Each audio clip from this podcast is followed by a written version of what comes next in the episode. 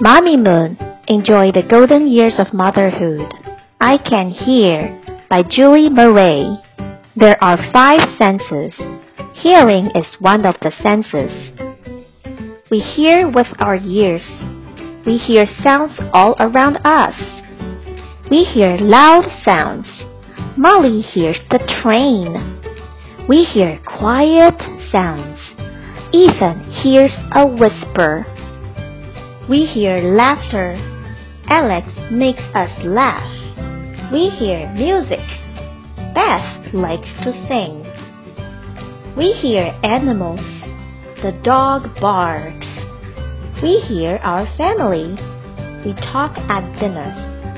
What sounds did you hear today?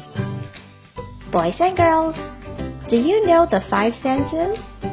Can you name all of them? They are sight, smell, hearing, touch, and taste. Let's take a quiz. Number one.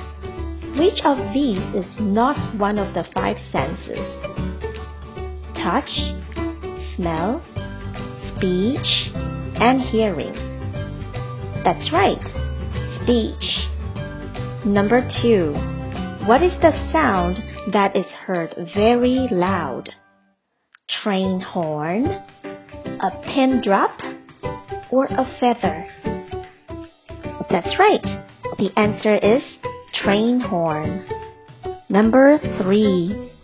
When something is funny to us, what kind of sound do we make? Laughter, screaming, or crying? The answer is laughter. Number four. When we hear something that makes us want to dance, we are usually hearing music, a door knock, or forest sounds. That's right. The answer is music. Number 5. What sound do we hear when a dog is trying to talk to us? A scream or barking?